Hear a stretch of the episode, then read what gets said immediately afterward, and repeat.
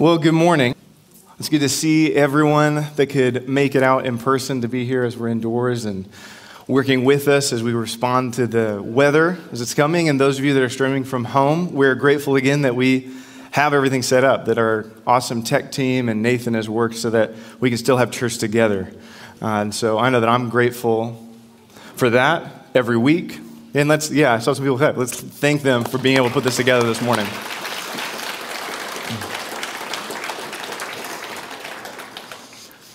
So, last week, we're, we're still currently in the book of Mark. And last week, we talked about Jesus' power over the storms of our lives. Those things that are outside of us, that the world brings and our situation might brings, that, that Jesus is over those things. Sometimes he can pull us out of them, but every time he gives us power through them. And this week, as we focus on Jesus' supremacy over those storms last week. This week, we're looking at Jesus' supremacy over inner storms. As we see the life of a man possessed by a demon or many demons, and how Jesus responds in power to that. So, my hope this morning is that we can see a story of healing, but also a story that's full of our hope for Jesus' power in our life that gives us purpose for what we're supposed to be doing. And so this morning, if you're coming in today as it's, it's rainy and it's not the most beautiful of days, you're coming here with pain in your life, disappointment.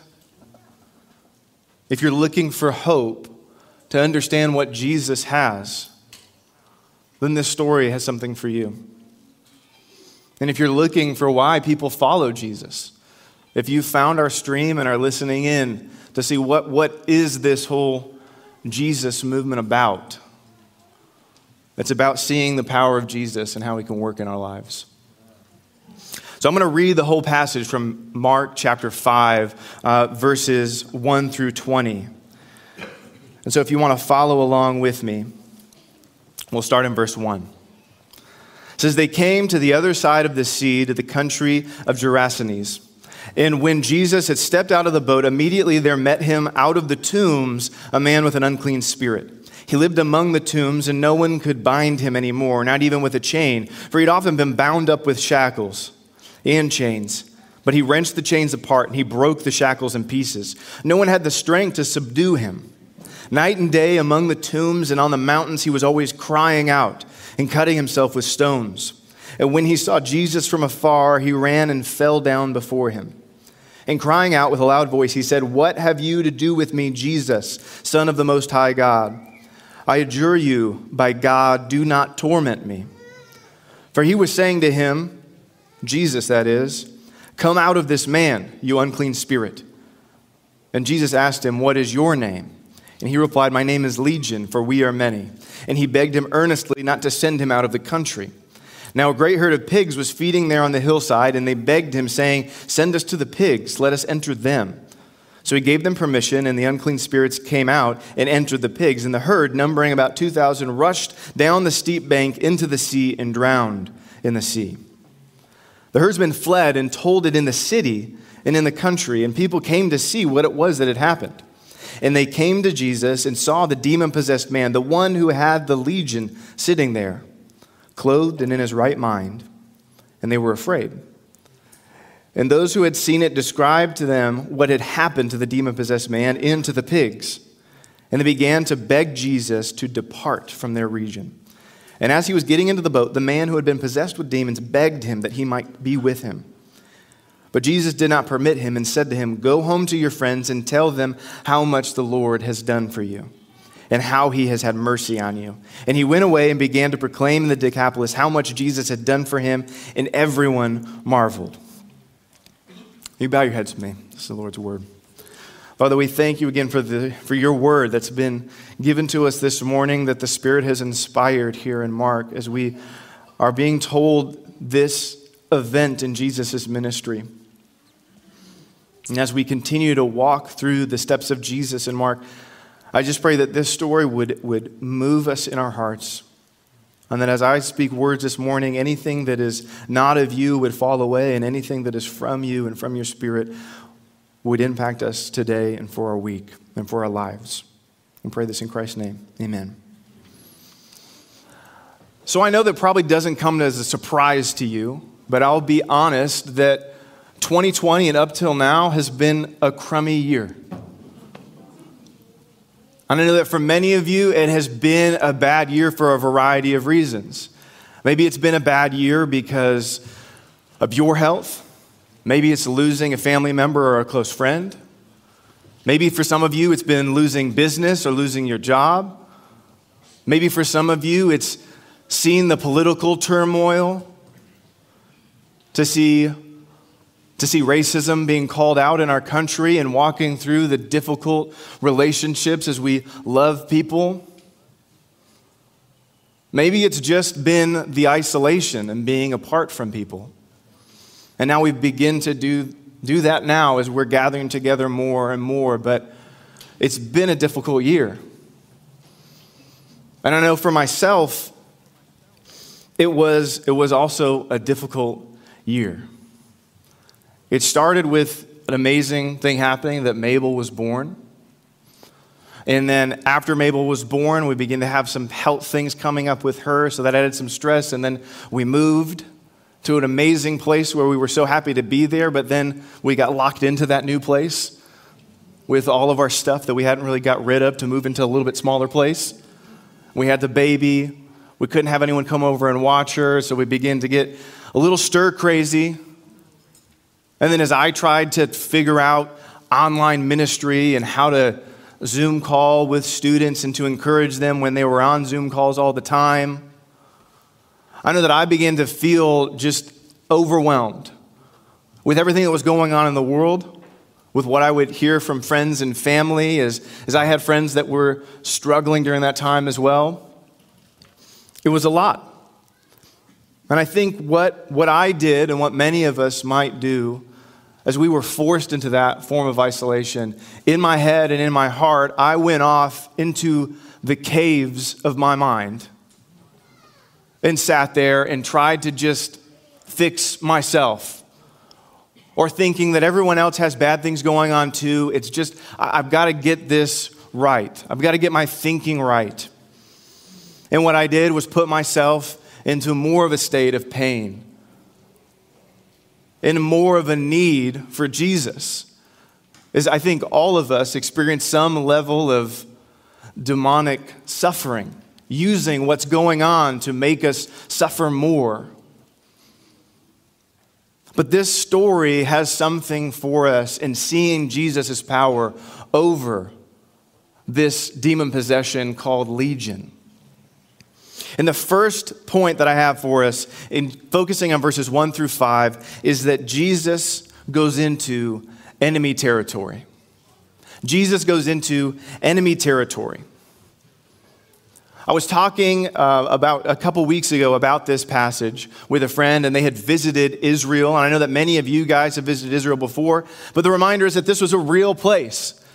As historians have tried to place exactly maybe where these cliffs were or where these tombs were, there's many spots where it could be and a couple that are likely where this is at. But that this was a real place, and it was a real place that a Jewish rabbi would not have gone into.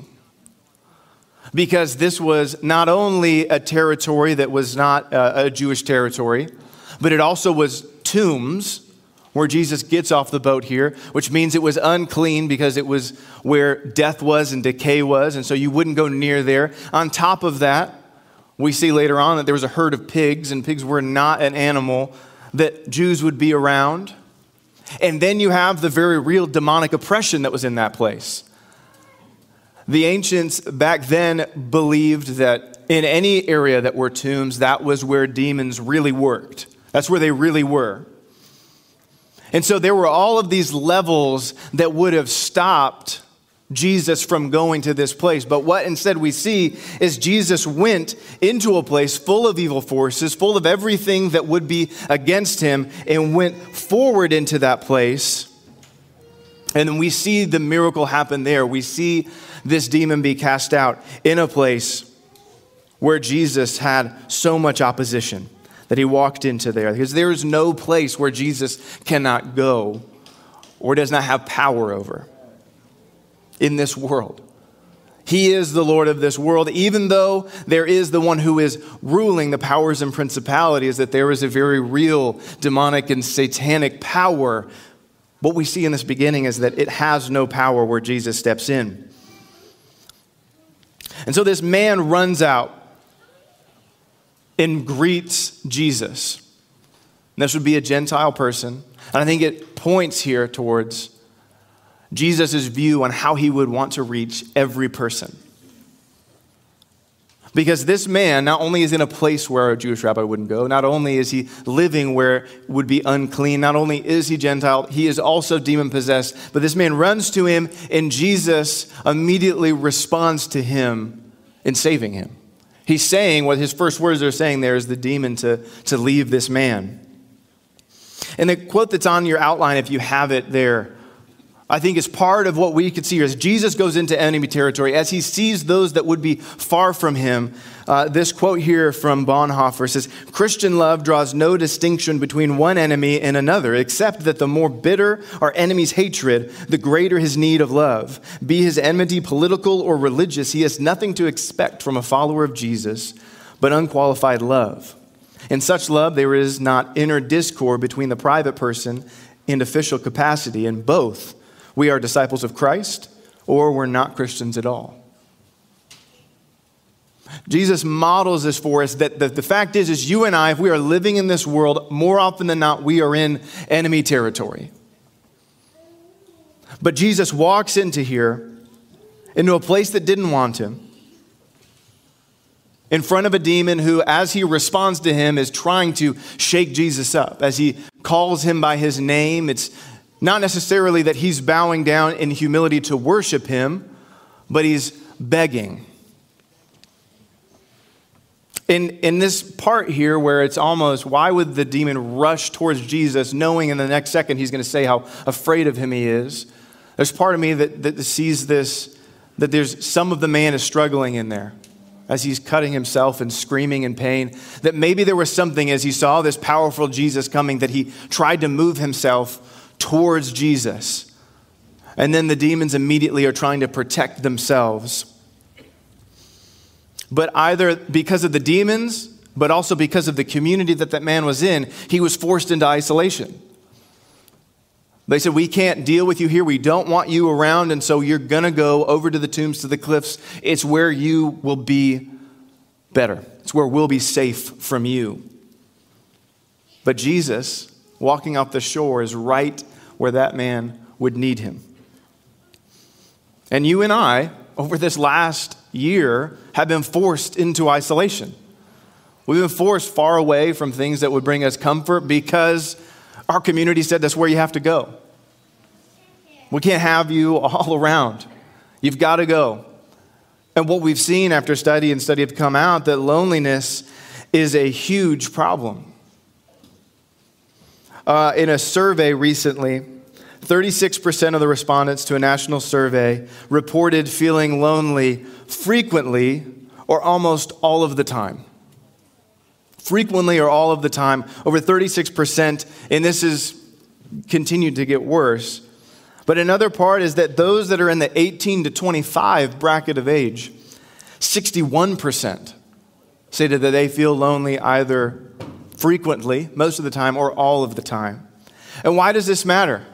Why would it matter that Jesus would want to step into every place that we would have for him? Is because loneliness is not just, oh man, it's bad that I feel lonely. Loneliness leads to serious problems. It leads to decreased health, depression, and for the elderly specifically, it can literally shorten your life. And so I think all of us, in some way, shape, or form, felt a little part of where this man would have been at in utter and complete loneliness, only having his only company to be the demonic oppression upon him, only left with his own mind and the demons that wished for him to suffer. And so, as we look at his response, whether it was the man himself that brought a little bit of himself to Jesus and then the demons respond, or it was demons themselves that pushed them there to see if this person would cause the, the person that they're oppressing pain. I think that we see a powerful picture that when we are in pain, when the world is crushing around us, the storms of the world or the storms of our mind, we cannot stay far from Jesus. Jesus is standing there, and we're called to go to him because he is powerful. And we see that in the next verses, in verses 6 through 13. On your outline, the power of Jesus overwhelms the armies of Satan. The power of Jesus overwhelms the army of Satan. Sometimes we get into our mindset, uh, whether that be from the culture or growing up, that, you know, good and evil are in this forever battle. Maybe it's something like yin and yang, or that we'll, we'll, we'll have some power here, but evil's always going to come back. That's not the picture that we get. That we get the picture that there is evil in the world, but when stood up against the power of Christ, it holds no chance. Amen is right. The, the powers in this world that do have power over us, that can exert great pain upon us, whether that be through a demonic possession or demonic oppression, using what's going on in our world to discourage and, and deflect us away from our hope in Christ. And so we see as the man comes up that the demon actually ends up begging for his life. It ends up saying, If there's any other way, please don't hurt me, pointing towards, we think, the, the final resting place of all satanic and demonic powers, which would be complete destruction. But what this portion should give us is hope in the power of Jesus. Last week we talked about how he's powerful over all the storms that are in our life. But not only is it everything outside of us, but it's everything that could be in us Every spiritual force that could hurt us, Jesus has more power infinitely than any of those things. John Stott has the quote on your outline that I love. It says, His authority on earth allows us to dare to go to all nations. His authority in heaven gives us our only hope of success, and His presence with us leaves us with no other choice. Jesus' power is infinitely greater of anything in this world and especially those things that, that could destroy us, like it was destroying this man. Jesus is infinitely more powerful. And so there's no other option but victory for Jesus. The way this victory looks might be different for each one of our lives, but we can be certain if the healing doesn't happen, the power will still be there. The power to endure, the power to be endlessly optimistic about what God has in store for us will still be there because Jesus is victorious. If our flesh is tired, if we're weak, if our minds fail us, if the diseases in our body, in our minds are holding us back, we can still hope and know that the victory is won that Jesus is more powerful than all the powers in this world, and in that, he gives us strength to push back against the darkness, to hold it at bay, to still be used despite our diseases or ailments. And again, it doesn't mean that we always get what we want. As this man came before him and Jesus cast out the demon, it doesn't mean that every time we get what we want. God is our Father. I heard this recently that they, and I can say this my, my parents are here, grandparents. There's a difference between grandparents and parents, right? God is not our grandparent that gives us everything we want all the time. I want ice cream. You got it. I want cookies. You got it. That's, that's, that's Everett's relationship with his grandparent. But with his father, it's a little different. And that's okay most of the time.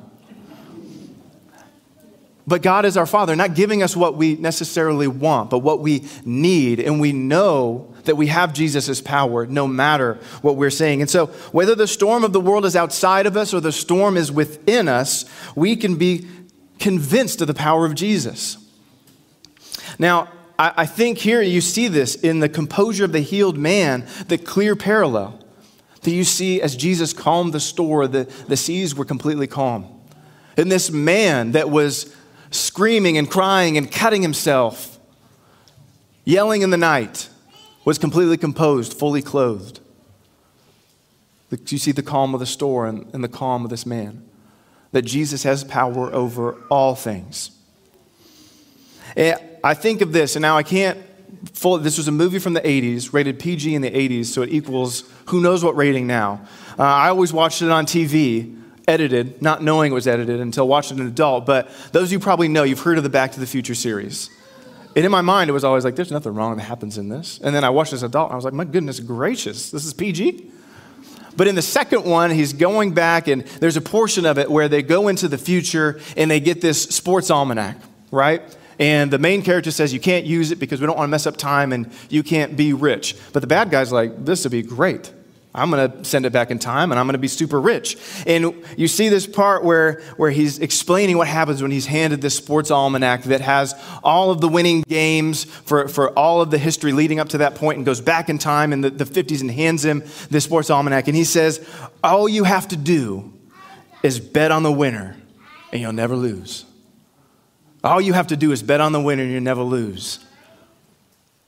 All that we have to do is place our faith, bet on Jesus, and we will never lose.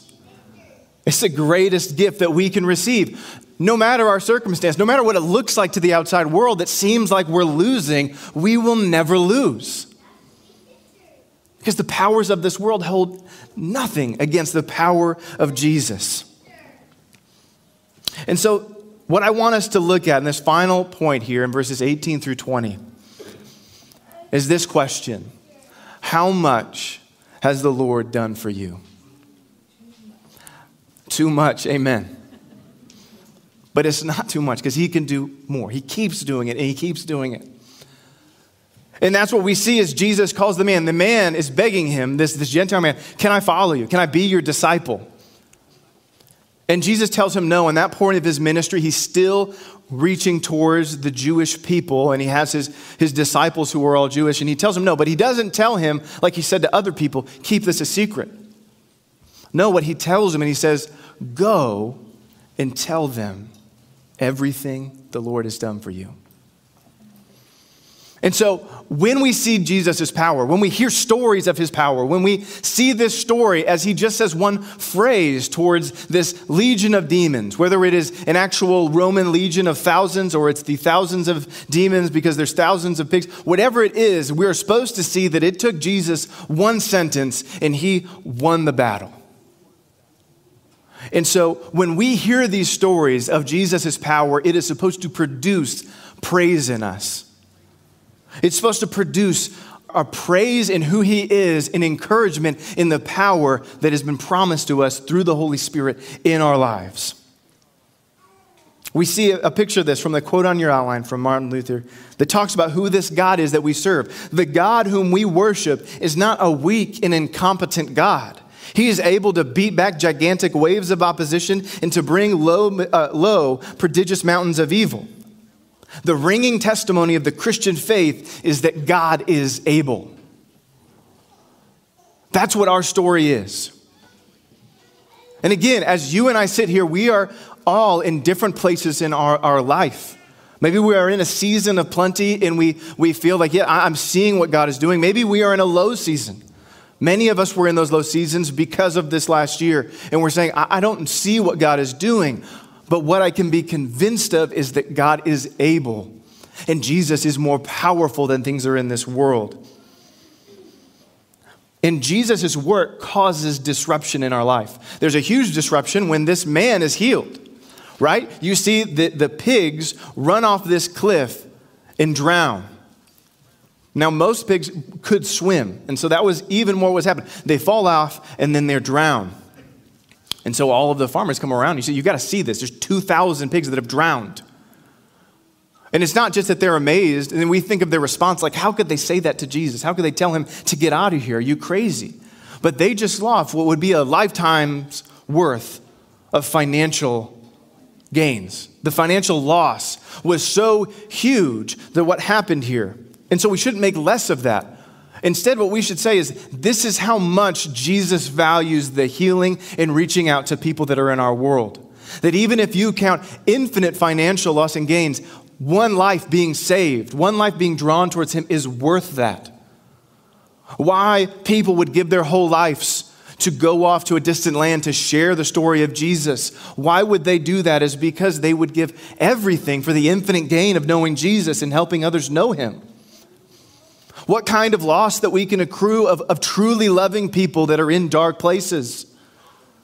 Taking and having conversations that would make us uncomfortable or maybe make us uh, more than unfashionable, that could hurt us. But we would do that if one soul could be gained. In San Diego, there is millions of people that need to know Jesus.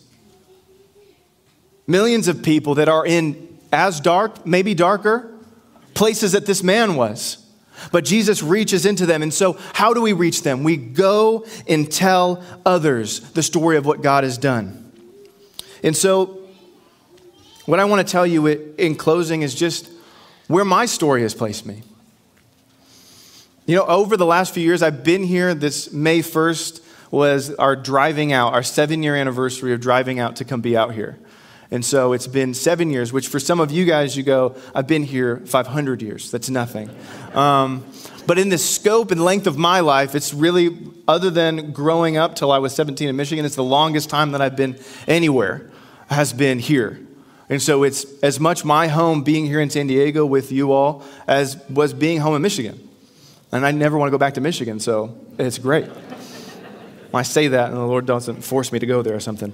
Um, but as I got out here in my early 20s and now into uh, being in my 30s, it's this time period that God has revealed in me anxiety. A fight with anxiety and depression, learning about my brain and what ailments that it has that I can't overcome because of chemical wirings in my brain. In this last year was a wreck on all of that. As all the rhythms that I had were torn away from me, as everything that I would do week in, week out that helped me give structure for my attention and for my ability to do things and, and how to know if I am going to be more anxious or if I'm going to lean towards being more in a depressed state, all of those things were ripped away in such a fashion that I was not ready for it, as no one was really ready for 2020. And so it was a few months ago that it was just, I was pushed over, that I lost it. And up to that time, in the last seven years, I've been managing it. I've been trying to figure it out and read a book here and try to fix these things here. And it was in those feelings of complete inadequacy that instead of bringing those things out, I went out to the caves. I thought I just need to be by my I just need to go by myself. I just need to figure this thing out. I can't I'll bring this before Jesus once I have a better handle on what I'm going to ask him for. Because I'll just keep asking him, just, just heal me, heal me. I just want to be done with it. Just, just fix it. I want to be done with it, Jesus. And it wasn't until I, the Lord led me to, to move out from those cliffs, to, to talk to my wife, who in my mind and in my anxiety brain, I go, I can't bring this up to her. This is what, this, she married me to be perfect and strong and lead in every way. If I tell her that I'm in pain and I can't think, she, she won't want to hear it. But instead, what, what happened was that she helped me. And then as I pursued counseling over online, it began to reveal more and more what I need to be listening and giving to Jesus. And what I realized is as I was bringing things out, Jesus was saying, just bring them over to me. I may take some of those things away, I may heal you, but no matter what, I'm going to give you power and strength. And so when I left those caves, ashamed that I wasn't able to conquer things on my own, I realized that that is exactly what Jesus is there for to heal us, to conquer those things, and to give us power to endure our difficulties.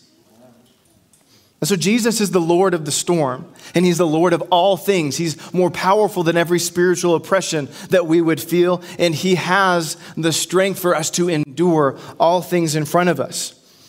What he asks for us is to just move towards him and to begin to tell him everything. Don't just ask for what we want, but tell him, Give me the strength in this world to move through what I have in front of me.